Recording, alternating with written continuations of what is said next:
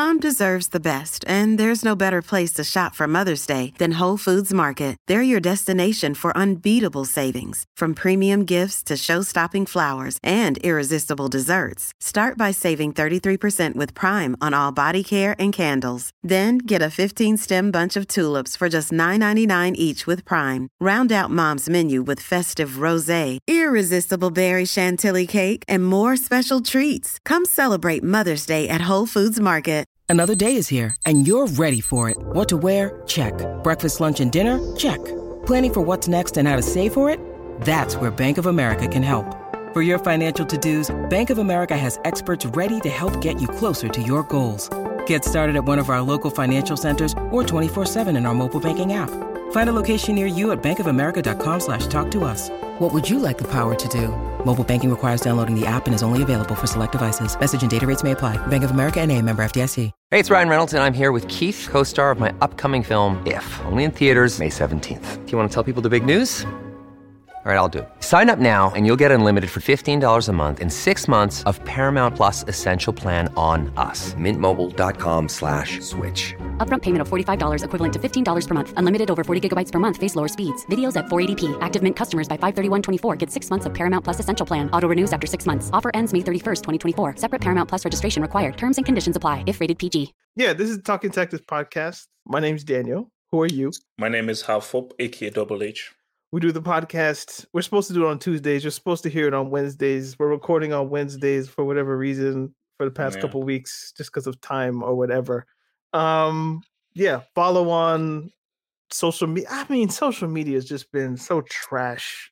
Okay, please. Okay. Can I, can I just give me like a few minutes just to rant? Yes. Do you know when you, know whenever you have tabs open hmm and then you can easily like go to like, oh yeah, that's my Twitter tab. And I just know it's because it's it's it's it's blue. Because you know, normally I have like about six, seven, eight tabs. So I have my my website builder open, um, YouTube comments open, then I have my Twitter thing open. And because it's so open, I can just quickly go to like, oh yeah, blue, because you know how your eyes work, like colors. Okay, blue, bed, click. So the times where I said, I swear my Twitter tab was open. Why was it open? Lo and behold, it's now black. And there's now a freaking X there. And as I click it, this stupid, ugly looking, horribly designed X now pops up. and we go into, and I'm like, what is this crap? I mean, nah. I mean, and, and also as well, and also my not- some of my notifications have been deleted.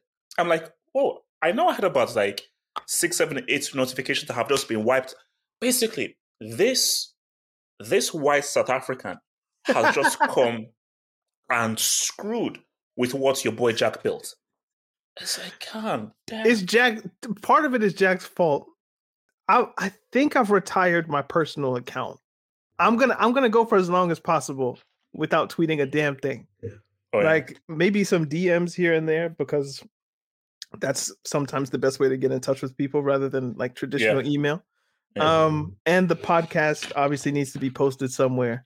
And bro, this is very difficult. Like the past couple of days, not like I don't. It's it's the neural pathways.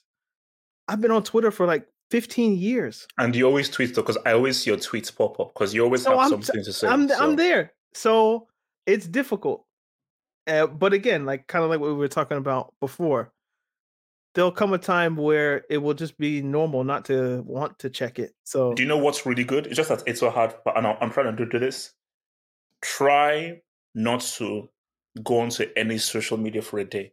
It feels so good. For anyone listening right now, I know it's hard for you, but try and do it.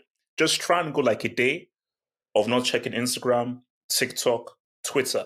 Don't not any so see YouTube is like a TV channel, so that's fine. But those things are like Twitter, TikTok, Instagram, like your brain just seems much more ref- refreshed. Mm. Like I actually do think that because I don't know what the medical term is, where the feel the the need to check notifications, and whenever you see that kind of notification thing pop up, you you quickly go there. So it's oh, it does something to the brain. uh, it's it's a release of dopamine. Dopamine, yeah, brain. yeah, yeah. So, but just not going on there for like a day, it's it does you a world of good, man. Do you know It how of- addictive this thing is?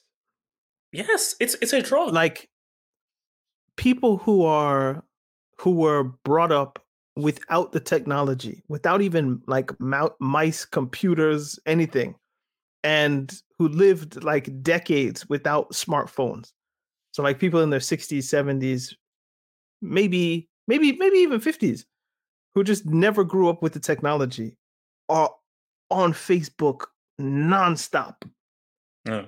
That's how powerful it is. That like kids these days don't have a chance because they're growing up with iPads as soon as they're like one or two. But for people who grew up with radio and TV, to be on Facebook, on Twitter, on Instagram, on No, Threads, no, on no. TikTok, on Let me even like, give you a perfect example. My mom was way before any of this stuff. Okay, way before. And I'd go to my mom, like let's say like early in the afternoon, and she's just on her phone, TikTok or like Mhm. YouTube. And I'll come back in the evening and say, Hey, mom, you're still you've been on this for like the whole and the times where like I'll go in the night to say, Mom, it feels like you're the parent. It feels like you're Yeah. the parent. no, for me, I said, I said, I said, I said, I said, I said like, like, mommy, do you know that this is bad for your eyes? You viewing this in the dark with the lights coming at you. She's, oh, sorry, sorry, sorry. sorry. I was like, she's been on this thing like all day on you, and also just checking on this YouTube stuff or TikTok, and also, and again, this is the harmful thing on the internet. I go into whole thing on like, oh my gosh, this dangerous green pepper that is linked to this thing that's it is very poisonous, very and I'm oh. like, I'm also, oh no, no, no. I just heard this whole thing. So be, be very wary about putting this whole thing. Remember, when you boil your kettle, don't use the water on there because they said, I'm like, oh my God. Wait a minute, is that true?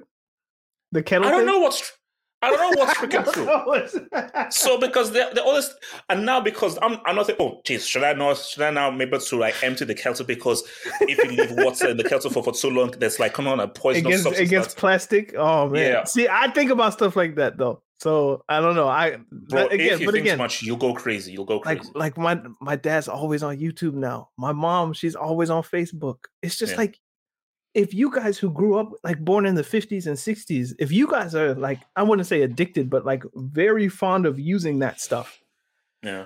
then there's something in the just the nature of it that's not healthy.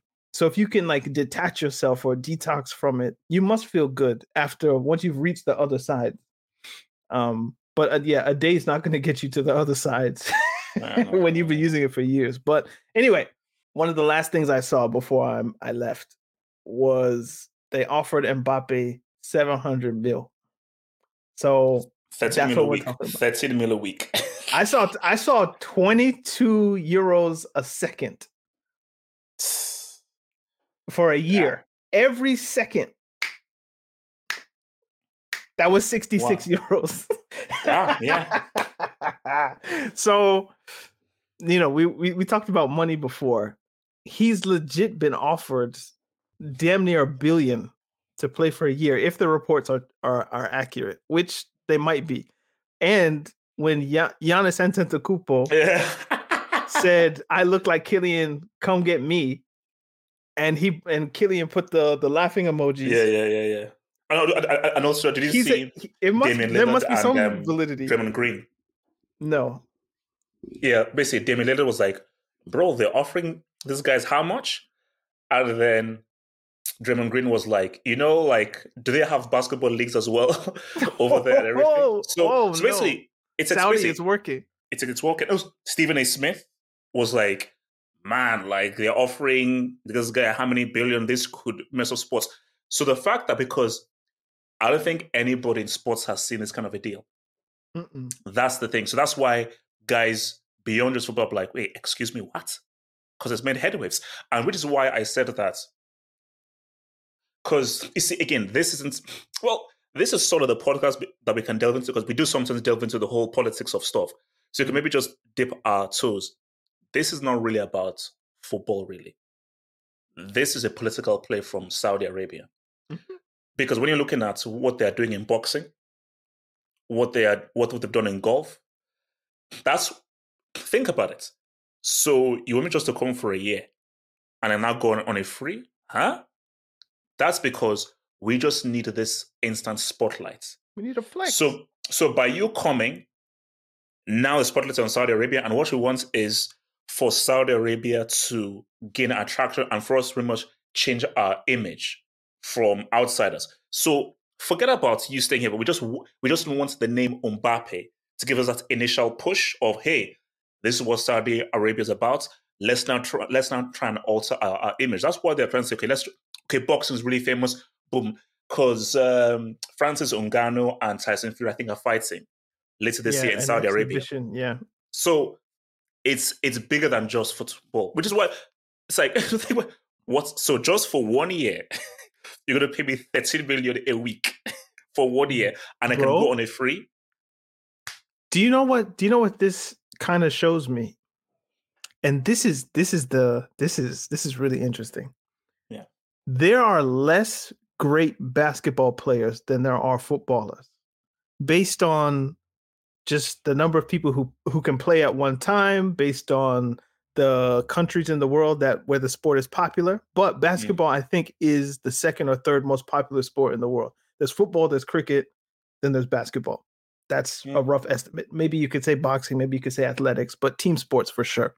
Mm. If Saudi really wanted to make a splash in sports, and there's a second point behind this, going after NBA players who are free agents might have been the easier way to make a splash and really fuck with the United States. Because if you could get a Giannis with that deal, he would go because there's no salary cap, or there's a salary cap in the NBA. Hmm. Who kno- the- if the Saudi league wanted to, they could make something with no salary cap. And Hmm. let's tempt LeBron James with 300 million, 400 million, 500 million. How many NBA players do you think would go for it based on the limited numbers who, who are there? And a lot of them are foreign players anyway. Like Yeah. if you could Jokic, Antetokounmpo, Luka Doncic, like they've they've already left home. Yeah. If you could get like the young Wembanyama or whomever, like people go to the NBA because it's like the NBA. But we could make our own league, and all we, we just need to capture a few of those guys.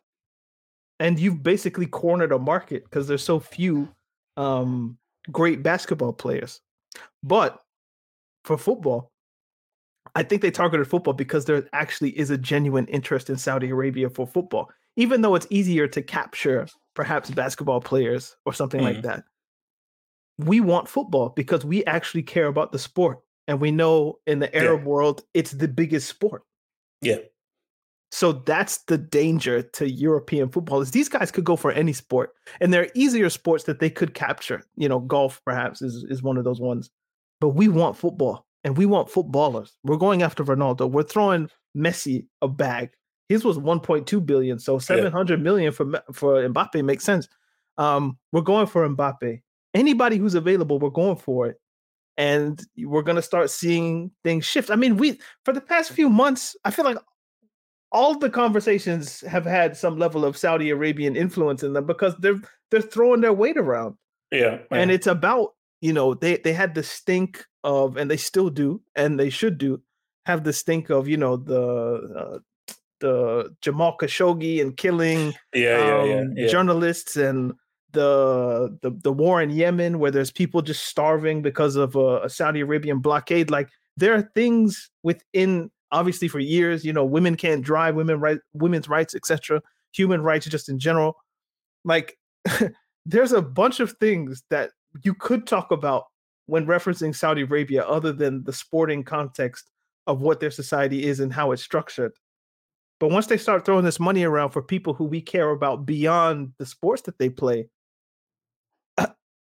I mean, that would give Saudi Arabia a level of legitimacy that perhaps they don't deserve, but that they can buy, especially when we're dealing in capitalism and your validity is generally based on how much money you can either make or generate. yeah. So if Saudi feel like throwing around 700 million for Mbappe, I, he might reject it just out of principle, but he does have to seriously consider it. Oh, no, oh, no, oh, no, I think that's the thing. Again, like another question that someone asked was, um, I think yeah, it was Gatlock who asked that, um, Oh man. how much? Okay, okay. Does how much harm does one year do to Mbappe's brand or his image? None. Honestly, if he did the calculus, or calculations, Hmm. there's no difference. No, no, On- wait, wait, on wait, wait, wait, Twitter- hold, hold up, wait, hold up, hold up. Here's my, my thing though. Uh huh. Do you know what the issue is? Go for it. What happens next summer? You think they still hold him? Like they try to? Here's two point one. No, no, no, no, no, no, no. What's no? What's no? What's no? What's tournament happens next summer? euros? This isn't about him getting picked. If he was, if let's say he was overweight and was in Burger King, piling on burgers for like twelve months, Deschamps is still going to pick him and have him as a, a, a starter. But going into a tournament, you want to be in good top tier physical condition, competing against the very best. He goes to Saudi in the season leading up to the Euros, it will affect him at the Euros. He will not be as good. Because because this is what I've always said about Saudi. I have no issue with there being an alternative. Bro, I like it. I, I, it's good to have competition. The issue for me is I I implore Mahrez to go, Pedro de Silva to go. But if you're Musiala, you're Endrick, um, you're Pedri, you're Mbappe, I think it's problematic for them to go because the very best players and the faces of the sport have got to be competing against the very best, which just happens to be in Europe. If you just had top tier players who en masse went to another league, cool. So my thing though is you could go there for a year, but you will be affected at the Euros for sure. You will not be as good. Because to now go from playing against Saudi pro defenders now playing against the very best defenders in Europe, you're it's going to affect you. It's going to affect you. Mm. So Okay. He could look at it two ways. So the first way is does staying in PSG enhance any portion of his reputation? Not really. So that well actually I guess there's three options. So the first option is if you stay at PSG, Hmm. does that help your reputation? No, because people don't care about PSG. Whether or not that's the legitimate response to what PSG are and have become, that's what it is. So you could win Ligue 1, you could win the Coupe de France, you could win the, or is it the Coupe de la Ligue, the Coupe de France? Like you could win everything. People don't care, okay? Because it's in France. When I say people, I mean the timeline. I don't know what people will mean in a few years once the timeline doesn't exist, but for now, people won't care. So that's that's number one. Number two, if you go to Saudi Arabia, people will understand that, bro. They offered him the world in terms of like to us, maybe to him, Mm. you feel like that, feel that way. But they offered him seven hundred million, so of course he's gonna go. And PSG would have get some 300 million, 250 something million on the transfer end. Like, of course he left. Like, and it's a year, and then he gets to go where he wants. My thinking would be is this the right time? Now you could add the euros, you could add his age, you could add just what it maybe signifies for what football is becoming or it should Mm. become. But I, if I'm looking from his perspective and what's the right thing to do, at least for his career, you play hardball and you try to get your move to Madrid. That's what you should do. wait, wait, wait, if- wait, wait, wait, wait, this summer or next summer? this summer, if PSG like, and I, I realize he's between kind of the rock and the hard place, where I think part of his angle is one not wanting to be seen as somebody who wants out of Paris, because I think ultimately once you stay at a club for six seven years, you do care about your your legacy at that place. So but it's- no, so just quick just quick just quick just quick. Um, so I think he wants to be seen as somebody who wants to be in Paris, even though what he really wants is to be in Madrid. Like this is my reading from the outside. So he's gonna say, "I want to be in Paris. I want to be in Paris. Please let me stay in Paris. I want to see out my contract." But everything you're doing is saying, "I don't want to be here long term," which then puts PSG in a position where they have to sell you if they want something from you. But re- uh, ultimately, that's just he the, the the fans and PSG supporters effectively I think he wants them to say, well, PSG had no other choice than to sell him, even though he kind of wants to be here. And that's the that's the the the uh, I don't know the what's what's what's the thing in the the the top of the needle? He's trying to thread that thing, whatever it is. He's trying to thread the Oh. eye of a needle, basically. No, no, okay, Um, no, but go for it. you're missing. But you're missing a, a key thing which someone actually brought, which I didn't know though, Mhm. is there's a loyalty bonus. August And, 1st. it's, and they said that there's actually a substantial loyalty bonus if he sees out Six- this contract 60 with, with. PSG. It's, it's 60 oh, I, million. I, had like 70. I had something that was like Okay. 70. So, so yeah, that's a substantial. See, because my thing though is Mbappe is doing nothing wrong because he's like, this is the contract you gave me. Now, we don't know what happened in that the Wild Wild West spit on your hand and shake, handshake um, verbal agreements that they, they had. But all we know that the contract states that two years plus an optional additional one. Mm. I decided not to have that optional additional one, even though that is what you were advertising. And um, I've decided that I want to now leave. And part of the contract says that if I see as my contract, I get a loyalty because I get this loyalty bonus if I sell my contract, and then I get a huge, massive signing on bonus by joining Real Ma- Ma- Ma- Madrid. I so, think that helps my point though. I think you want to be seen as somebody who wants to stay, even if really you want to leave. Number one, But my- no, no, no, no. But PSG's argument though is that that is not what we quote unquote verbally agreed, because PSG's beef is that we agreed something in private here, and the reason why they're pushing is is they feel that you're going to punk us by signing a pre-contract come January first with Real Madrid. my thing is, in the past, we've heard that they had an agreement years, summers before. Like they, I've I've always heard there's a gentleman's agreement. Mbappe can go to Real Madrid. If that was the case, he'd be there already. But every time it comes to the to the time where okay, let me go, sign this contract. Uh, here's more money. We'll we'll we'll make you a captain. You'll Yeah. take you you can take penalties instead of Neymar or Messi. Like every summer, every every time that it's like okay, this is where the gentleman's agreement should kick in. Some new thing pops up to where they don't want to let him let him leave. So to the point about Saudi Arabia though, if Mbappe is who we think he is, and mm. who he has proven himself to be for the last almost decade now. Saudi will pay you in the end anyway.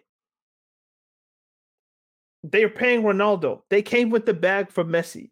So all you have to do is stay on the trajectory that would keep you relevant, whether that's in Paris, whether that's in Madrid, where, whether it's in Chelsea or Manchester United or Liverpool. Do your business for France. Do your business for whichever club you are in Europe.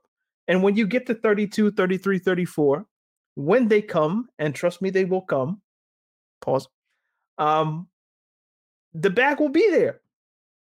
So you don't need to press that button now. The break glass in case of emergency, like there's it's, there's not an emergency. Aisha yet. we'll be there? So, so wait, so Mbappe is how old? Like 24, 25 now? 25 this year? So you're sure the so you're sure that the Saudi Pro League will still be a thing in eight years' time? It- We don't know. Now. The amount of money they're throwing at it. I mean, I, I, I they might get regular. Are you saying they might get regulated by the Yeah, no, no, no. But see, my thing is that we don't the know world will crash holds. in on them? No, no, no. We don't know what will happen. I So- can tell you, oil's not going anywhere. but true. Or FIFA could just be like, free. we are the world governing body, and we just don't like how Saudi are operating, and we've been under pressure by certain um, influential European figures, and we've decided not to put a cap as to um, the amount of transfers that can happen be- be- between clubs. You see, because UEFA can't do anything, but FIFA can, because FIFA governs everyone. But So Fi- FIFA but FIFA governing everyone means that, and FIFA will have Africa in their pocket. They'll have the Yeah. Asian countries in their pocket. So it might be UEFA against everybody else. And if if that's the case in FIFA, it's one country, one vote. Yeah. So generally, like the the what would it be the, the the global south tends to win at in FIFA, which is part of the problem with Sepp Blatter and those guys. Is that the people the, the the the the people who generally win were not winning. So we got to get rid of this guy. At least that's part of it. Obviously, there's some shenanigans that went on, uh, but uh, you know, uh, that World Cup was supposed to go to England, not uh, South Africa, or whatever the, the the case may be. So you know, people who generally get what they want when it's one country, one vote, and most of the world doesn't have what you know Europe has. Things tend to go a particular way. So for for for right now, I don't see the Saudi league slowing down. Mm. And the amount of money that they're going for and like the the amount of money they're going for, the amount of money that they're offering people tells me that these guys must have a plan that goes beyond two, three years. Yeah. And by the time you hit 30, 31, 32, 33, Mbappe, that's only five years from now. Um, which it doesn't seem like it. Like in five years, he'll be 30. Like, you know, anyway. Um, yeah, they'll be there with their money. And if not, there'll be another opportunity. You can do what Messi did and go to MLS and get Apple TV rights or whatever the case may be. Um, so you don't need to press that button and effectively waste a year of your career in Saudi Arabia. And if the Saudi project in the intervening five years, six years, seven years is successful, you'll be going to a league in Saudi Arabia that people actually know much more about, that will probably probably be a better standard if their project is successful. And you'll probably have a better time and people will actually get to watch you. If Mbappe went now, I don't know where to access that except like illegal streaming. But like five, six years from now, after they've bought a bunch of people and developed the league to a certain extent, maybe there would be a situation where it's actually on ESPN, Sky. Well, no, whatever. no, no. You see, see, my thing. Look, I here's the thing. I just don't know what the future holds. But why I think that your point might hold true is Michael Emenalo, who they've brought in to develop talent in the league. Mm. So the fact that they've actually hired him is like, oh, okay, this isn't just buying guys. You actually seem to have some sort of a structural plan as to really fully um, structurize the league in terms of just of producing talent as well as acquiring talent. Mm. So, okay, there seems to be a plan there, but again, I don't know. It's so crazy what they're doing. It's so mad the money that is being thrown around. I just feel someone's going to step in and be like, "Yo, what's up?" That's Oh, thing. just just some some regulation. You mean some regulation, Yeah. and because my and the thing though is that guys, this is the monster you you you you created. So the last people who should be saying anything are are Tweedledee and Tweedledum, aka Jimmy Carragher and Gary Neville. The Premier League, any Premier League affiliated person in general, I feel like should kind of hush. Yeah, hush up, hush up. Mm. Um, I, it have I read correctly that, and maybe this goes to the Emenalo point where you want somebody to plan it. That Mm. there are, how would you say? There's a there's a governing body within Saudi Arabian football that determines which players go to which club. So it's not just Al Hilal will get all the players. They want some to go to this this club, that club. This like there's they're they're sharing the wealth or like making sure that one team isn't too strong. And So like thi- so, so like think, so, yeah, so it's like Kante and Benzema can go to one club, yeah. and then if Mbappe comes, he can go with Ronaldo, and if somebody else goes, they can go to which uh, what. See, like I don't even know the clubs yet. I know no, some no, of no, them. no, no, no, no. but I don't know think, all I of think it's it's Al Nassr, Al Hilal, Al Ahli, and I think it's Al Ettifaq or Efitak, Yes, and it seems to be just those those four. exactly. But but because, but because, that's, that's- because that's my point. That like, Yeah. how is it that it's always the same four that seem to be getting I think or that's doing the anything? And what what about the rest of the league? And then you now read the report that. So I think it was from the Saudi states or whatever. I think they input. I think it was seven billion, seven point two billion towards the league. But I really, I think that's money pretty much went to those four clubs Mm. to now spread the players. So really, it's really a battle between between, between those four clubs for the league. Yeah, but see, I think like, that's the plan. the I, I. I feel like you watched the it's like they would have obviously watched the Premier League and said top four. You know, like that's generally what gets people excited. Like a bunch of clubs racing to win something. And It's, it's, I- it's, um, Al Ettifaq. Al Ettifaq. Yeah, yes, is that's that's what Benzema and Kante are, right? I think so. Their their their their kit looks like a bumblebee. It's like yellow and black. Either way, um, if I if, if I'm gonna pay attention to anyone, it's gonna be Benzema and Kante. But um, that's that's what you want. You don't want one super club just going crazy because that puts the league into disrepute. Which is why you know France is like it is. Germany's been like it's been. It's just like okay, like the same team, the same team or same club wins every time. We don't want that. So we want some level of parity. And the best example is the classic Premier League Manchester United, Liverpool, Arsenal, Chelsea, the big Mm. 4 And we knew between that like decade period, you're going to have Mourinho, Wenger, Ferguson, Benitez. Who's going to win? you know, like do- that was the for me that was you know the best Premier League that existed. Um, and then you then you added maybe Tottenham and City and different clubs. Um, so if you look at that, you think, okay, we need four. Let's make four. And then once those guys get good, money will some next club will emerge, and you know you can you can do it that way. So I, if that's their structure, I feel like it'll it'll it'll be around for Mbappe to get his bag on the back end. You don't need to do it now. They would like you now because that helps them, Mm. but it's not what's best for you. As as long as you know you don't have the Ronaldo. Even this is the sick thing. Even if he had like the and knock on wood, even if he had the catastrophic Ronaldo knee injury, Mm. recover and they'll still pay you. It might not be 700, but maybe it might be 400, 500. you you and your descendants will not be poor, okay, Kylian? So you don't need to rush anything now, even No, if no, no but, but, but my thing though is that that because I, I want to know how much of the the bag is for being a cover star for FIFA. Because I think he was a cover star for three years in a row, or was it two years in a row? he was on Mbappe. 23, he was on 22. I think Hazard was on 19. Oh wow! He might have been on four. He might have been on 20, 21, Actually, 22. actually, actually, no. do you know what was crazy? I'll, I'll maybe I'll show you the video. So there's this channel on YouTube where they unbox different games from the history. Uh-oh. So this so Hazard was on basically, I, I watched a, a video of them unboxing every FIFA game from FIFA 94, which I owned. Yeah, thank you. Up until now, do you know how Rooney was on the cover of like four or five FIFAs in a row? Yeah.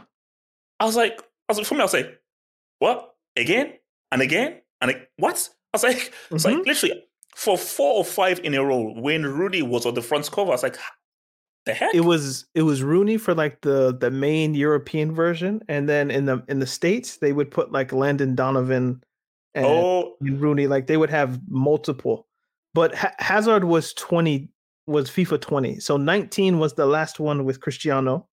oh, okay. And then because it was Messi for a while, then Cristiano, then Hazard, and then since 2021, so three FIFAs in a row had been Mbappe, and then Haaland now for whatever reason. Yeah, yeah, so, yeah. Did Um, yo yo we didn't talk about that where Haaland showed Yeah. up in like a in a like a silk. Pajamas with dreads or It looked plaits. like it. It reminded me of Katt Williams from the Pimp Chronicles because of the green. it's just like, what are you wearing, bro? Yeah, look, I, I didn't even know what the like his, his hair, his dress was like. I don't even know what, it's what that the was also Pimp about. Chronicles. Let's talk about Messi though. Nothing is gonna get me to watch MLS. I'm sorry. So, oh, but oh come on, it's it's it's, it's co- before we got on vibes. here, and this is the first thing I was going to tell you before we started Mm. talking about before we just before we turned the mic on. Um, you showed up at the wrong time because I was watching Hijack. So uh, the the, the next episode Oh, drops yeah, on yeah, yeah. Wednesday. So I, I pressed play, and like immediately is like the first cutscene happened. Like you showed up, so I was like, damn, you showed up at the wrong time. But before you even get into that, like they have the Apple TV Plus ads Mm. and they I haven't seen one from Messi up until now. So I was like, wow, like they they're going full court press on the buy this because of Messi. Mm. So we've got I think this next game I thought I saw, Giggs was there, Diddy was there, Yeah, DJ uh, Khaled. was DJ there. Khaled, his son walked out with Messi. Like Yeah, yeah. it's a thing. I would have loved to have been there when Pele went to New York Cosmos. It can't Yeah, have been yeah. this. Like this must be the most extreme thing one footballer has done to American football in maybe since Beckham. I would say that this is greater than Beckham because the Beckham thing was always, oh, it's David Beckham, his image, and also Posh Spice. The, th- the thing about Messi specifically now is social media. So social media has made us a lot of, a lot more interconnected, and it has really been able to get people more aware as to what is happening globally. So I think with Messi coming in, where I don't think there's anything that is there is no sports commented on on the social media platform than football. So I think even people that hardly know anything about football, they know what a big deal Messi is Mhm. because of the okay, Kim Kardashian.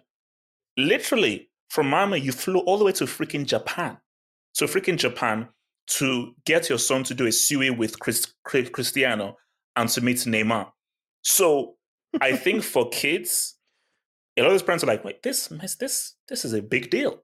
Just Mm. and just because of the power of social media and just how much more interconnected we are, more so than five years ago, ten years ago, or or, or, or whatsoever.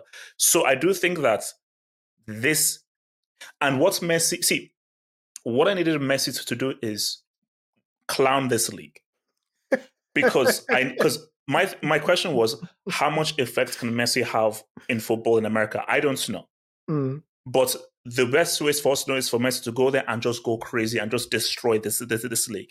And if he does that, is that now going to have a ripple effect and make it a lot more accessible rather than it just be accessed to rich white parents?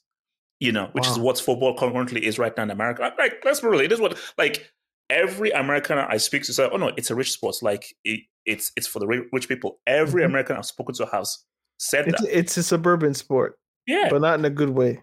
yeah. So it's like um because theoretically, America should win a World Cup because the amount of immigrants that's in America, the amount of money America has, if America care, which they just don't, about football, they're like, boom. But I think what my perception of America has always been they want what is theirs. You know, which is like American football, which is why it's so funny. Like every time I speak to my uncle, who's based in Atlanta, he's like, man, like I'm so glad to speak to you because he can't really speak about football with anyone else in, uh, in America because no one cares. So he's always glad when he speaks to me because oh, this is actually a guy who knows football that I can actually talk Do you about know, my Arsenal with with with, with, me. you know So- that's partly why this podcast exists? like finding people to speak about football on a particular level with it's hard to do. yeah, It's hard to do. Like you have to Yeah. actively seek it. Like it's less so now, especially with our age group. Maybe maybe his age group for sure. Like people like of a of a particular age, they're not trying to hear you, you talk about oh no, soccer. no, no way. Like what they use their hands. Like oh sorry, they, they don't use their hands. Like that's it for whatever. That's a that's a the big thing here. Um, but yeah, I think I had many points Mm. um and now I've, I've probably lost them all. But the the let's let's start with the most frivolous. The kim kardashian thing i think that's more like uh, obviously kim putting kim kardashian in your uh, headline is good for the search engine optimization whatever Yeah, but it's really about the kid. It's really about like the children these days care about football because of FIFA, because of the access that you have to the sport. That and obviously maybe their class status kind of puts them in a realm where they would be playing football because it's a rich people sport um in in the states. Um but that's interesting that children are really into that's Messi, that's uh Cristiano, that's that's Neymar, that's whoever it is. There's no coincidence that what's his um speed Mm. IShowSpeed. Like his marketing strategy is brilliant. Attach yourself to the most followed person on Instagram yeah, and then just fan out and go crazy. You know, uh, Yeah. Ronaldo, Ronaldo, Ronaldo, Ronaldo. Like that's in uh, maybe I don't know if he planned this, but I mean it's a brilliant strategy Mm. of I'm gonna become the number one Cristiano stand in the world. And do you know what that will do to like Cristiano's followed by how many million people Yeah, like on Facebook, Instagram, Twitter? He's the 600 biggest yeah. person. yeah. So then you just attach yourself to that, and that just grow. And th- uh, once you add the the young people who watch TikTok and all of these different things, who Mhm. are on Twitch, um, you know, it's going to build your brand if you do it in the right way, the right way in air quotes. Um, so he's and he, I, I saw uh, a clip on Instagram where like if Messi scores this free kick, Yeah, yeah. I'm gonna take my jersey. I'm I'm I'm gonna start supporting Messi now. He has he's wearing the Ronaldo. Messi scores the free kick. He takes off the Ronaldo and it's a Messi underneath. I mean, it's going to appeal to a particular to a particular demographic. So just Yeah. hit him in particular, I find him very interesting. Like pronouncing footballers' names wrong, clever. That's Yeah. gonna go crazy because um, people already assume Americans don't know how to pronounce names anyway of footballers or of anybody who's not American. If it's not Smith, Johnson, or Jones, they're gonna mispronounce. So like to do that and have it go like it's he's just marketing wise, again, brilliant. Um, but I think it is taking advantage of certain things or certain trends in the United States. And again, once once white people stop having babies in the numbers that they were that they used to have, and we there's an uh, a higher population of Latin people in the United States, the sport's gonna it's you don't have to worry about uh you know America winning a World Cup or getting better at football. Just the demographics themselves, where people who really love the sport will become the majority in the country Yeah. just give it time. I, mean, I think football, basketball, and um, actually no, just American football and basketball will always be one and two. But baseball, that's dropping away. Hockey is Yeah. probably falling away, especially as the planet warms. My guy, like it, it's too damn hot. I don't know how they're gonna keep hockey rinks. so, yeah, like fo- football's coming for a particular for a particular and oh, I think it will become a sport for young people. I think eventually people, man, that basketball that's for old people. Football that's for old people. Like football will become the young hip thing probably, Yeah. um, and and that will induce people to to want to play. So, um, if Messi could be a part of that, which I think he could be, it's it's gonna be him, Busquets. They say Iniesta, Alba. Like it's gonna be like the Beatles, just the the the Barca. no, and, and I think I think because again, it's like it reminds me of when um, I don't know when it was. I think it was like a few years ago when I think Colin Cowherd put down like the top ten most best athletes or or whatsoever, influential athletes, top athletes, and he had Tom Brady at number one, and guys were like, "This just shows you how clueless you are." it's like how are you putting Tom Brady above like a Serena, above a Cristiano, above a Messi, above a in in, in Neymar? But I think that, but he's from a much older generation. So I Mm. think with these younger guys coming through, are they going to really going to care about American football? The same thing. I think the key thing with American football is the whole CTE thing. I was gonna say so- the violence of football. yeah. So, it- so a lot of parents are like, yeah, man, like with the with the kind of medical stuff that they're coming out with, do I really want to get my um, kids into this? And so once, so in a few years, there are going to be less people coming into American football. And what we're not seeing from basketball is there's much there's there is a globalization. bridge Mm. between basketball stars and football stars. Like, look at how many times you see Neymar and um, Jimmy Butler hanging around each other and everything. Steph meeting Neymar, Messi hugging Le- Le- Le- LeBron. So there's that bridge there. So really, basketball is probably going to slowly creep up, creep up, creep up, and maybe because here's the thing though. So for a while, and I just know this from watching like films, baseball was like America's number one sport. N- mm-hmm. Then American football then took over. I really believe that in a few years, basketball might just be, be number one. And but it's so funny though, because you, you say that still, but will America or quote unquote the powers they be that be allow a sport that is so predominantly African American be the number one sport? Because I think like because what is so interesting about the NFL, which is different from let's say football or basketball, is I think someone even brought up this point years ago. What's the first thing that you see? It's the helmet. So the thing that you see visually is the logo. Whereas in football or basketball, you actually see the person's face. Mhm. So you see LeBron's face, you see Jordan's face, you see Messi's face, you see Neymar's face. But in football, really, you see the helmet with the New England's um, Patriots logo, the Giants logo, the Dolphins logo. So that is so the institution is front and center. But whereas in basketball and football, the player is a lot more so front and center, Mm. which is what which is what is different. So you can so you can better market yourself as an athlete in basketball and football more so than in the NFL, which really feels like it's an institution or a plantation.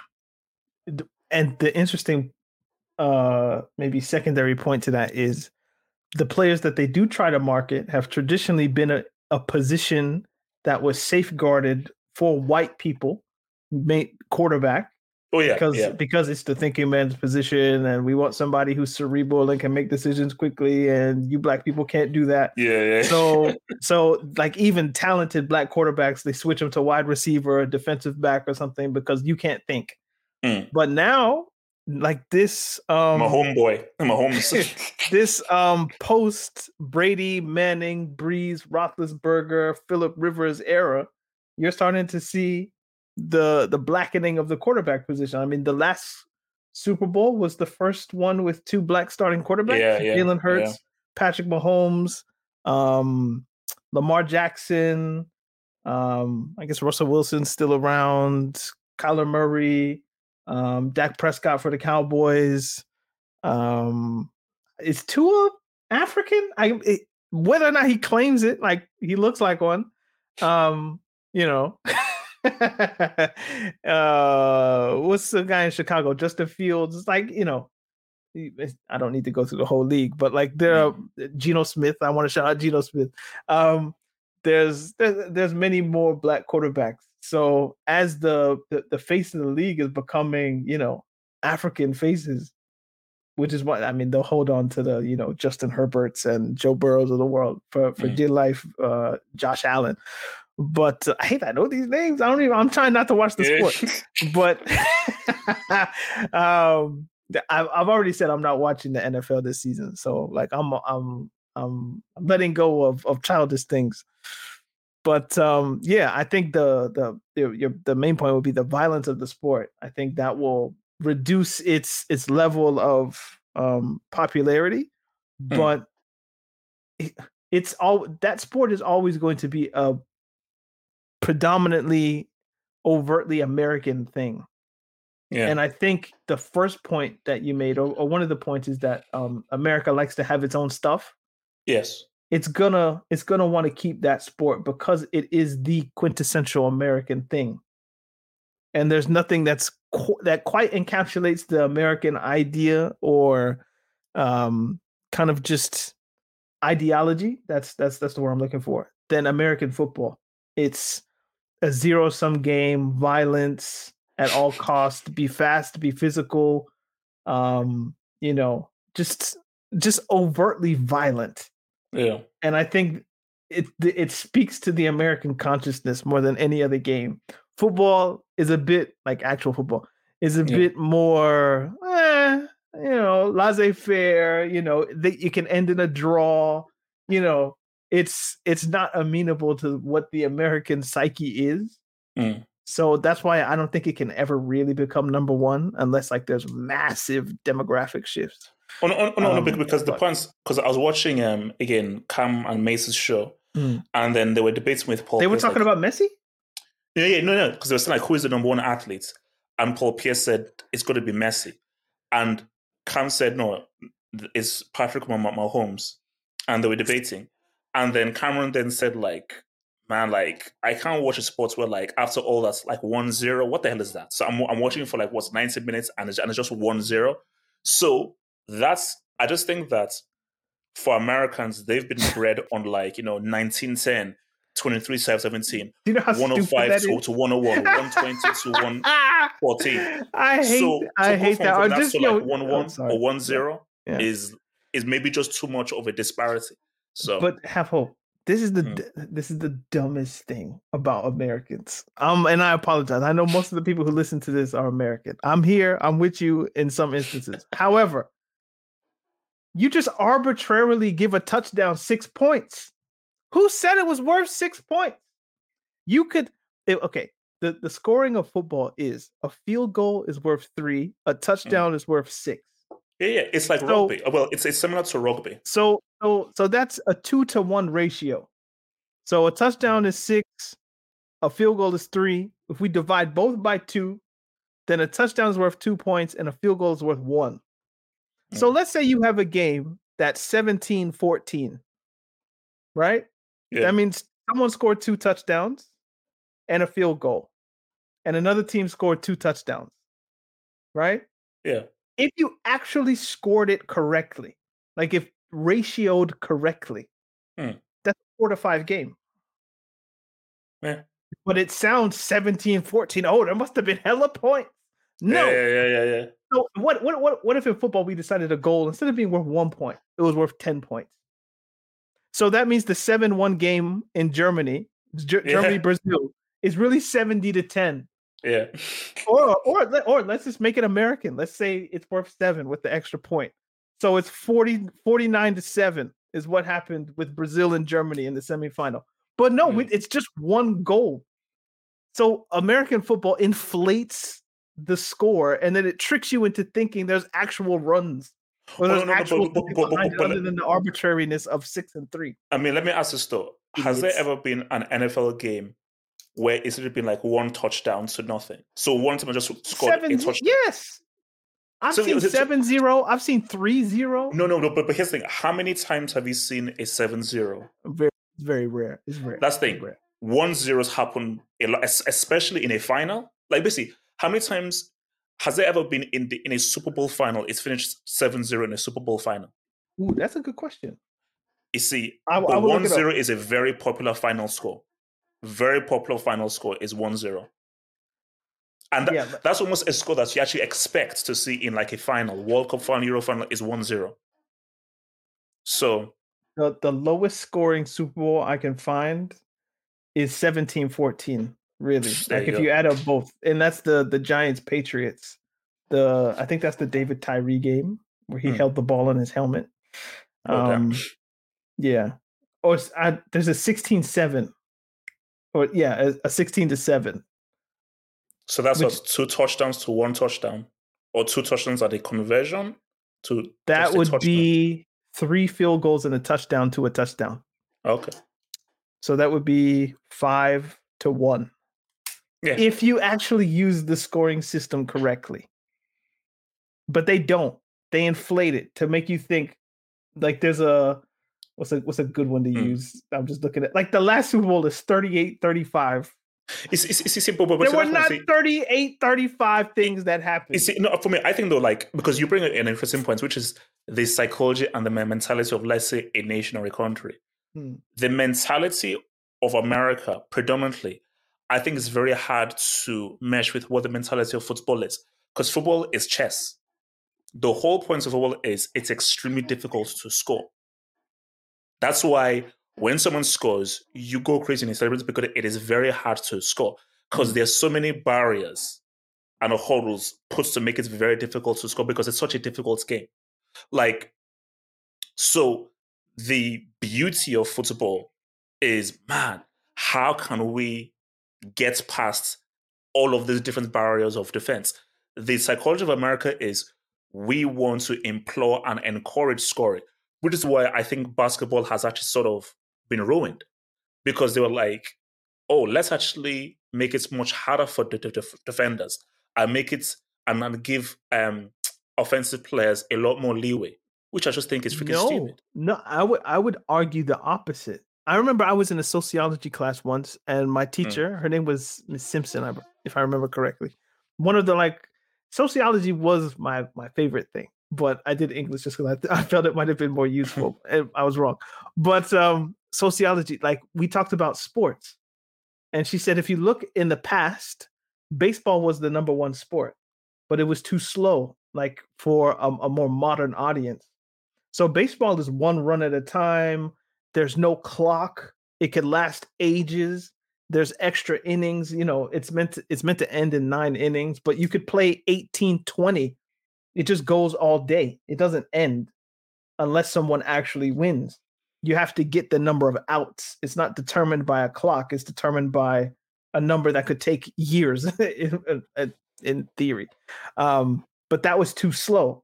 So then the next sport that came was football, like American football. And Mm. if you look, just look at the scores, like, you know, it's not, you know, three runs to one run. You get, like I said, you get 35 to eight. There's action. You run the ball, you throw the ball. There's people hitting each other, people leaving in ambulances. Like it's it's a more violent spectacle, and that appeals to the American market. Then she said something that was really interesting. She said, if you look at the trends, and this is something I tend to agree with, Mm. basketball is the fastest growing sport in America, or at least it Mm. was from like the 80s, 90s, especially Jordan Bulls, etc. And per- maybe she was dealing with data that was like Jordan era, but it makes sense because that that and if you look at 80s scores like the celtics lakers era like those a lot of those games were like 120 130 you Mm. know and they weren't even shooting threes like that. It was just get the ball to the big man let him dunk it over everybody. Like very efficient games in in that way. Like wilt chamberlain scoring 100 points in like the 60s or whatever it was. So like the amount of scoring and the amount of possessions that you get it's back and forth back and forth up the court down the court up the court down the court like your, your neck doesn't stop moving almost like tennis but you know with the team in that in that way. So she uh, her ultimate point was that the way americans have been socialized is to want fast action and to watch fast things that go back and forth and basketball is one of the best versions of that um, which which means it, it has the capacity to grow and make money, which has happened to their credit. Um, but anyway, there is a World Cup that we probably should discuss a little bit. Have you watched any of the Women's World Cup? Uh, I mean, I heard that the Philippines had a huge dub, and that's Yeah. what I heard. Like, I think it's like you- their first ever World Cup victory. You see, like, okay, when, when we talked in the Patreon about could you not discuss race and just so uh society through Mm. sport or through football, like there's no amount of money that would not like I would say this point, and then the people would come and snatch whatever money you gave. Um, the Philippines have 23 women on their team. Mm. One player was born in the Philippines. Oh wow! The rest are diasporic Filipino women from generally the United States. So for them to like beat, I forget the I forgot the team they beat. I should probably the. Netherlands or no? Who was it? I've forgotten. Philippine. I think it might have been New Zealand. Um, Yeah, think it was probably New yes, Zealand. it was New Zealand. It was New Zealand. Um, who are one of the hosts. Um, for Hmm. them to win, that's like that's crazy. But they went on like the the diaspora. Check your passport. Do you have one Filipino grandma or grandpa that can Hmm. uh, that can get you into the team? And this, oh, this this goes really well into the what we were just talking about because I know we need to go. Hmm. Um, there are so many good American women footballers relative to the sport that they play Hmm. that there are so many excess players that don't have a place to play unless a team like uh Jamaica or you name it come come and be like yo you have a a grandparent from the island or a grandpa or a mother or whatever it is like change your heritage or, or change your passport and come play with us and the the Philippines clearly went on like a diaspora spree. And it was like, give us whoever you have that's not good enough to make the best team in the world, which is the United States women. And that goes to American girls because they don't play American football. Where else can they go? If you're not tall to play basketball or volleyball, you're not playing an individual sport, maybe like tennis or something like figure skating or whatever it is. Football for girls has become like what American football is in many ways for men. So there's so many people who play it, or so many girls who play it, but you can only take 23 Americans. So where do the rest go? Well, the Philippines have a place, you know, and they've Yeah. got three points. I think their first three points in uh, Women's World. Cup history. So It's, it's, it's, here- here's, here's what I want to ask. It was about, you know, the women's football and the growth of Women's World Cup. Hmm. How many women en masse watch the Women's World Cup or care about women's football? That's Good a key question. So just like the regular woman, just like a regular woman that you just speak to on the on the streets, how interested are they in women's football? Are they watching the Women's World Cup? Are they do they have any interest to see it grow? Mm. Because that is always the key thing that I ask. Because people always be like, "Oh, how for?" I'm like, because I believe now, maybe wrong. I believe that women on masse they don't care about women's football, and most women will watch the World Cup over the Women's World Cup because the World Cup has now become pretty much the biggest sporting event on the planet. Mm-hmm. So when the World Cup rolls around, it's not really about football. This is just the general sporting events where if I'm from Chile, if I'm from Peru, if I'm from Cameroon, I'm supporting my nation in a sport that has probably now superseded even the freaking Olympics based on this is now Definitely. about repping your, your country now. Yeah. So the issue is, I just don't think that women in general care for or support women's football enough. You know what I would argue? I would argue that society in general doesn't care about women's sports because of both its marketing wait, itself. Wait, wait, wait, wait, wait, hold on. Wait, women's sports or women's football? Both. No. I mean, uh, there's like rare instances you can point out, like figure skating. Okay, tennis, that's cared about. Athletics, tennis, athletics. and sprinting. Okay, but women's basketball, women's football, women's boxing, all of those things. UFC, so, whoa, women's UFC is heavily supported. Heavily supported. Well, I, I, I don't know UFC well enough. So oh, no, no, no, no, but I can tell you for sure that, that it's heavily supported. It is. It is. But team sports, like, are there any team sports that women play that society markets and promotes in general? I don't think so. Mm. Now, I re- I remember reading that women's football was quite popular in England in like the 1910s, 1920s, and then they banned it for like 50, 60 years. And hmm. like in 1960, 1970, they allowed women to play football again. But the, apparently, the FA didn't want women playing football because they thought it was unhealthy oh, for wow. women to play football. So, so they were gar- they were garnering crowds as big as men's crowds. Um, now, I, the, the the sociological underpinnings of that I find maybe quite interesting. Maybe there like weren't places to see women, mm. so people were showing. I don't know, um, or just maybe the, the games were good and it was, you know the, they were good footballers. Perhaps it's a combination of both. I don't know, but yeah, there there haven't like the the push for women's football is within the last 10, 15 years really.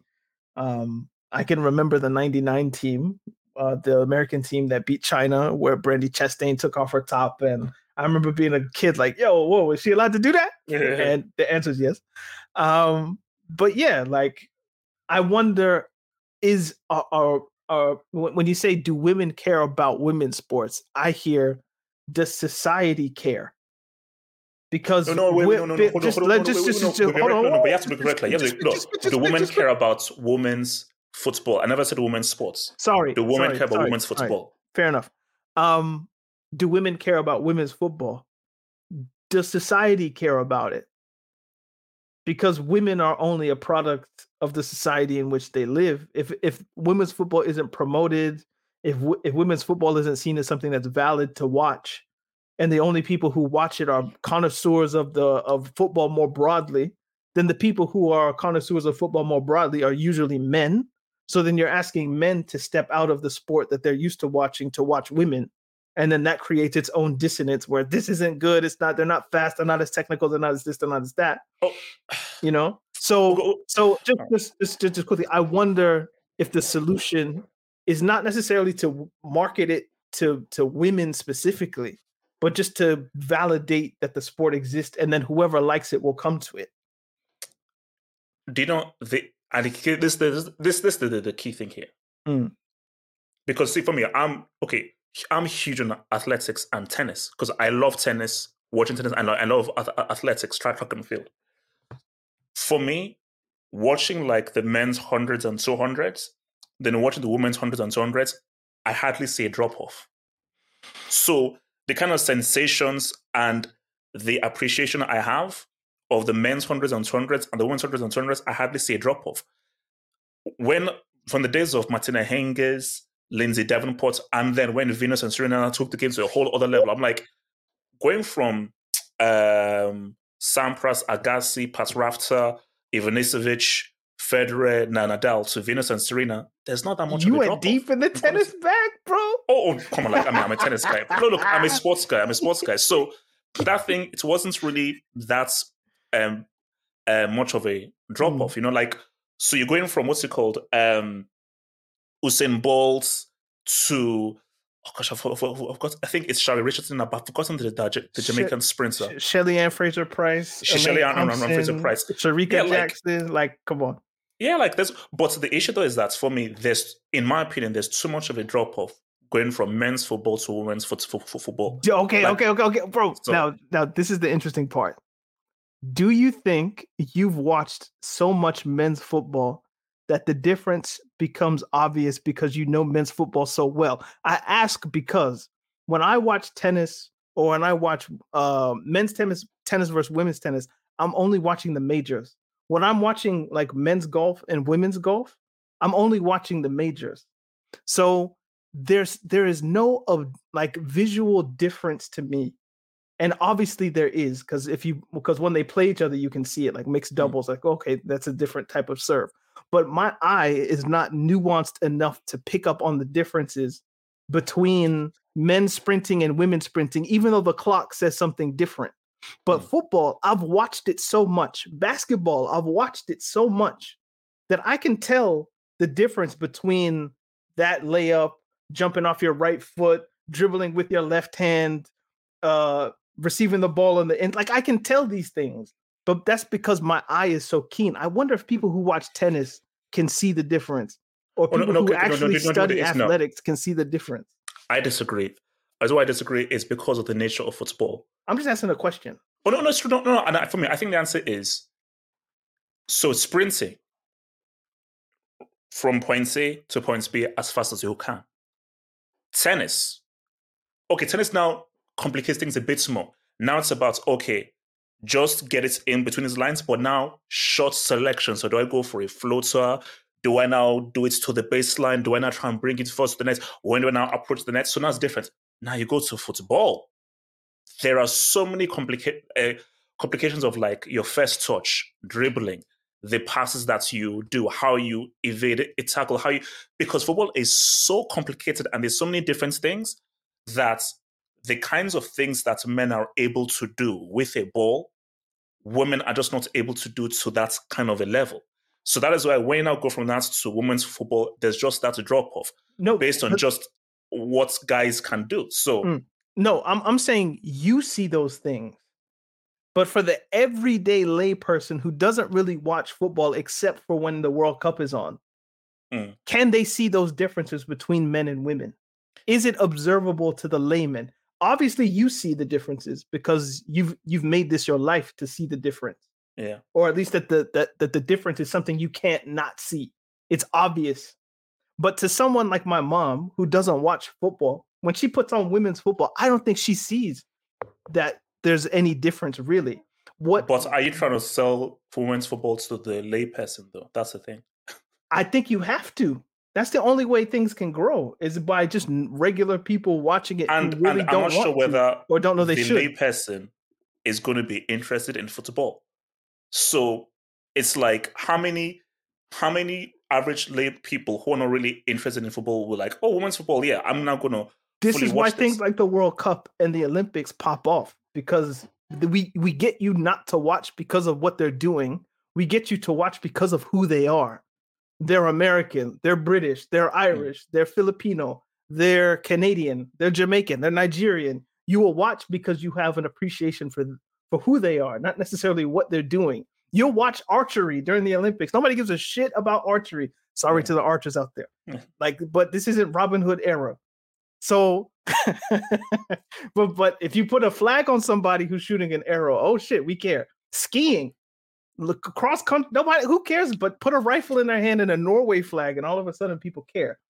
Like my thing is, you have to market who the people are, the narratives of the women, the narratives of the men. That's what will sell a sport, not necessarily what they're up to. It's uh, to to the layperson, to the connoisseur. Of course, you're gonna notice the difference between uh, Marta and Neymar. Like, there's a difference there. But to my mom, I don't. But but just just quickly to my mom, I don't know if she'll be able to pick up on a difference relative to who's who, who they're playing against. But no, no, no, but, but my, and the issue though is that I just have to get you, You- to watch. No, no. The issue is that you want people to watch women's football all year round rather than just in the big tournaments. So, Mm. okay, if you can only sell it via the World Cup, how do you then sell it by every day? So maybe your mom will watch for the stories and the narratives of the World Cup because it's such a big tournament. Post the World Cup, is she still going to watch? Probably not. But so the I narrative, think but narrative is compelling, maybe. and that's your chance. Like if if if I could tell you a story about Sam Kerr that gets you so interested because you care about Australia that now you'll watch Chelsea women's team because you have an attachment to her. Maybe that's how you can grow the sport. And it doesn't matter what they're up to. You just like her. Uh, you know, you see, for me, see, I just think that for women's football, it's tr- I just think it's tricky, man. Because first of all, football connoisseurs are not going to be watching women's football on mass. It's just not. It's, it's never going to happen because the quality disparity is just too vast, and I just don't think that you can get enough lay people on mass to be into women's football all year round. Ooh, so I it's it's I don't know if I tricky, agree. man. I think you can get lay people. I think you can get the masses to watch anything and consume anything if you promote it enough and enough and enough. And the problem so far is women's football hasn't been promoted because it's been because football is controlled by the people who are So, connoisseurs. okay, okay, okay, okay, so since if you, so yes, since if you were to market women's football, football connoisseurs like myself would be watching women's football on the regular. No, well, no. I, I- your your mind is made up. So no no amount of marketing, and I, I'll, I'll give you credit that like I feel like you might be smarter than the marketing that would be necessary to get this done. So you would see through the marketing. But if you market something enough and enough and enough and enough to people, they'll have they'll be quoting uh little Uzi Vert lyrics, not because little Uzi Vert is good, but Mm. because he's popular. And you need to make the sport popular, and the way you do that is by promotion, storytelling, engagement and just giving it the proper place that it deserves because they're doing it. Like, do people actually like football or has or were you programmed to like football? Do I really like basketball or was I programmed to like it because I live in the United States in the 20th and 21st century and that's just what was there. So I think I like it. You could do that with women's football. It's not that difficult. You just have to believe that they deserve the spotlight and maybe and, and and- look we're in our 30s or 40s or 50s we don't know or may, maybe have hopes 19 we don't know. Yeah, 19. Um, may, maybe our our die is cast but to the young 10 year old the young 12 year old who's to say uh, alex morgan can't be as interesting or engaging as erling Haaland to them? It just matters on how you market it and that's was- what's and and, and, and and and that's been the the the deficiency at least in mm, women's Nah, no, no, no. Come on. I mean, Daniel, come on. Let's let's be real. Like, you're not you're not making Alex Morgan more marketable or desirable than a Neymar, a Messi, an Mbappe, or a Haaland. You no, you can't. No, like are you sure about that you can't. Like, unless you're going to sell her sexually, which I think will not be Oh, a detriment to Yeah. women. I don't know how you do it. Like, if you just, you know, Alex Morgan, like the amazing, because the whole point of these guys is they are doing amazing things on the best possible level. Mm. Because the because the issue is that when you're looking at women's football, you are seeing something that is of a lesser standard and a lesser quality to men's football. Because you always know that men's football exists and it's of a higher quality.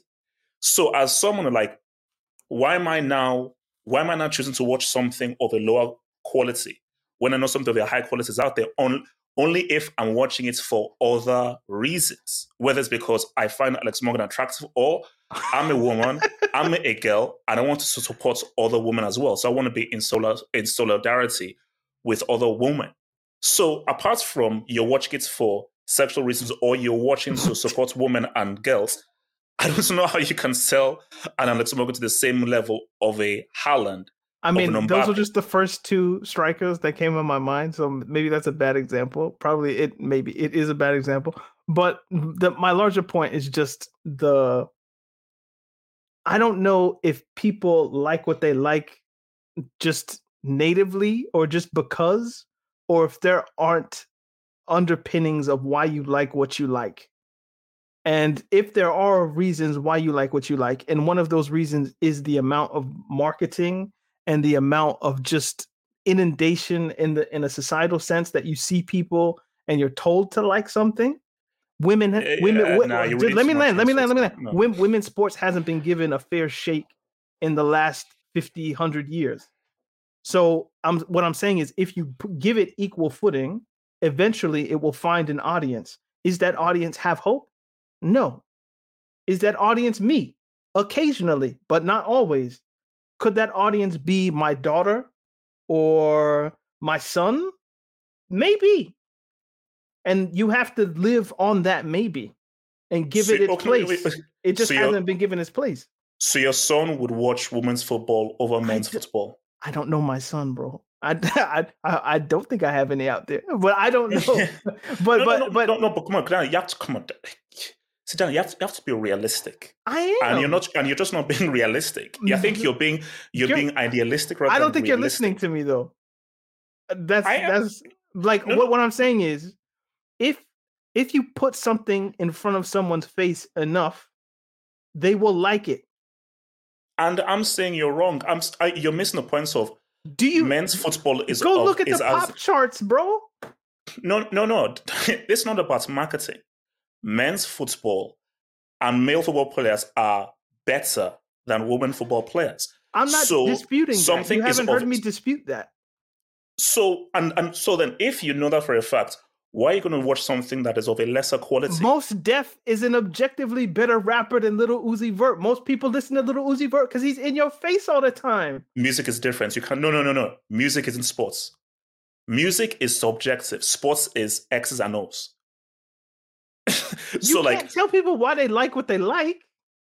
okay, so but, Danny, but, but I'm saying that why people like what they like is a product of it being shoved in your No, no, face. okay, okay, okay, okay, okay, okay. Let me okay. Let me ask you this because we're going round and round it in circles. Yeah. So you're saying that there are that you think that's a takeaway. There's a chance that people will believe that I just prefer women's football over No. men's football because because I just prefer it. it's, it's not a binary choice between I like this over that.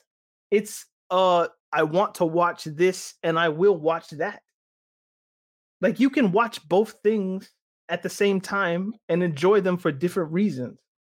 It's not, oh, I'm I'm only watching women's football, I'm only watching men's football. It's not a zero or one. It's I will watch this and occasionally I'll watch that.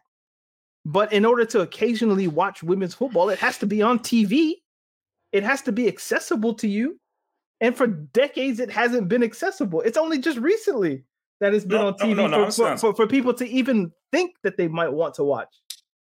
Look, what I- basically what I would uh, agree on this. So I just believe that even if you mark I'm not trying to out there- debate you. I'm just trying to make make sure you understand look, my point. You know, no, no, no. I understand. No, and I just, I just disagree with your points. So I get Fair the point you're making and everything, but I just, I just disagree. You know, I just think that. um So and I, I, just- I was, uh, gonna- I just- was just- having just- this just- debate with. um just just just just quickly so I can understand your point.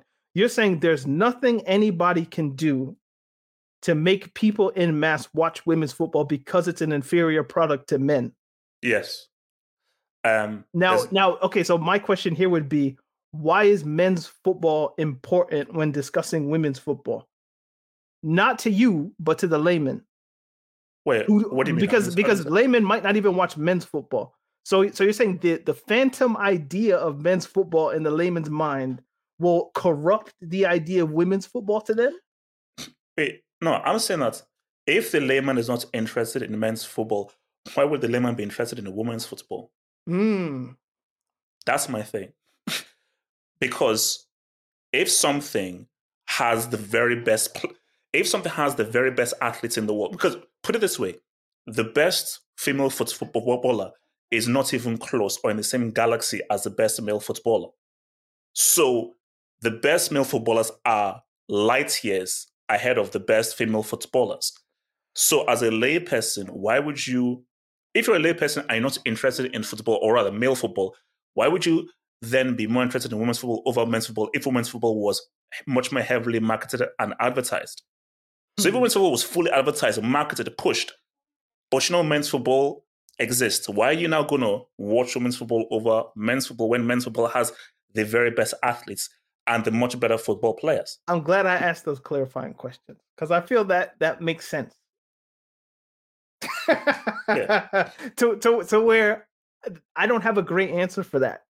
If there's a pool of people who are just predisposed to watching football, whatever kind of football it is, Mm. that's the pie that you're working from. Like you can't go outside of that pie. You those are the the the millions or billions of people that you're stuck with.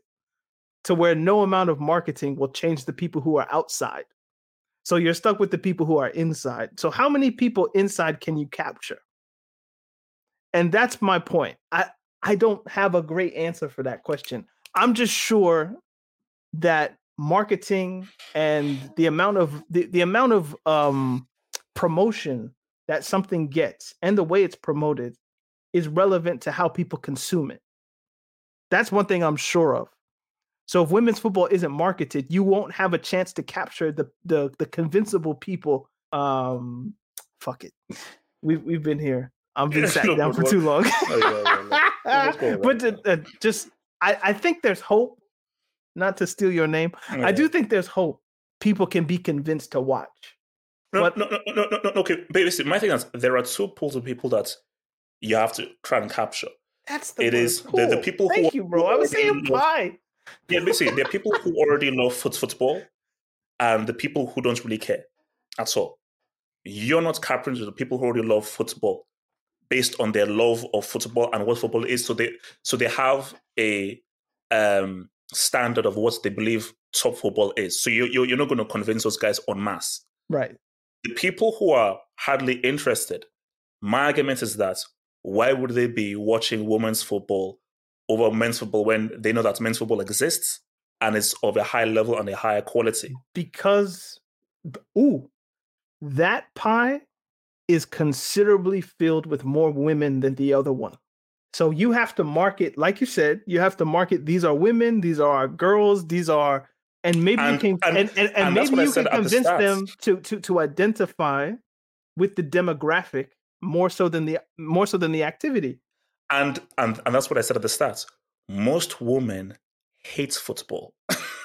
and most women don't give a damn about football. but why Because they just don't. so so I my- see that that's No, no, no, no, no. yes, yes. That, that that is the crux of our argument. I don't think there is anything that people just don't like or just like. Your argument would make it seem that women are just once they're born, inside of their mind is a I don't give a fuck about football gene. I think that you're socialized into thinking you don't like particular things. And if I show it to you enough and show that you are that you and yours are in here, you'll watch. It's, it's, it's, it's, it's okay. Look, say we have got to end here because we'll be back Yeah. for because this Yeah, is a whole yeah, different- yeah, yeah. But the last it's thing 100 I'll, minutes. Okay. basically the last thing I'll say is that I speak from from ex- experience, growing up with a sister and auntie, but specifically my cousins, so my younger cousins, and it's funny though. So I have two cousins from one of my aunts. One of my cousins is very very girly. Another one is is into guy things, but is also girly. Another set of my cousins. One of the cousins, and this is this is from my uncle who's an ATL. Mm. One of them is very girly girly. Another one is like into guyish things, but also girly. But even the cousins who are into Transformers, um, these movies and everything, there is still something very feminine about them. And my belief is that even if you may get tomboys or people who are into things, there is you there is still something that is naturally feminine for women. So women who may play football, be into cars, be into things that are guys with, hang around with a lot, of guys, at the very core, they're still feminine. And they're still more attracted into what are feminine things. So I think those things of what makes it inherently masculine or inherently feminine, I think that's just nature. Hmm. So something like football and that sport and the nature of football and how physical that sport is, you are never going to make that appeal to women en masse. You're never going to make that appeal to women en masse. And look, that's it because we're almost, we're almost, almost two hours. So look, all right, that's All my right. I mean, I would want to push back, but I don't know if I could, even if I wanted. All right, this is Talking Tactics podcast. We do this every, every, you know, we do it every week. yeah. We, we, do something. Talking Tactics podcast, sometimes funny, sometimes serious. Oh, Always football. Check out the second pod. That's the other Yeah, thing. I man, check wanted the other say. pod. Check it out. Check it out. You'll get more debates like this. Peace, guys. Peace, peace, peace. Yeah, peace, peace. Sports Social Podcast Network.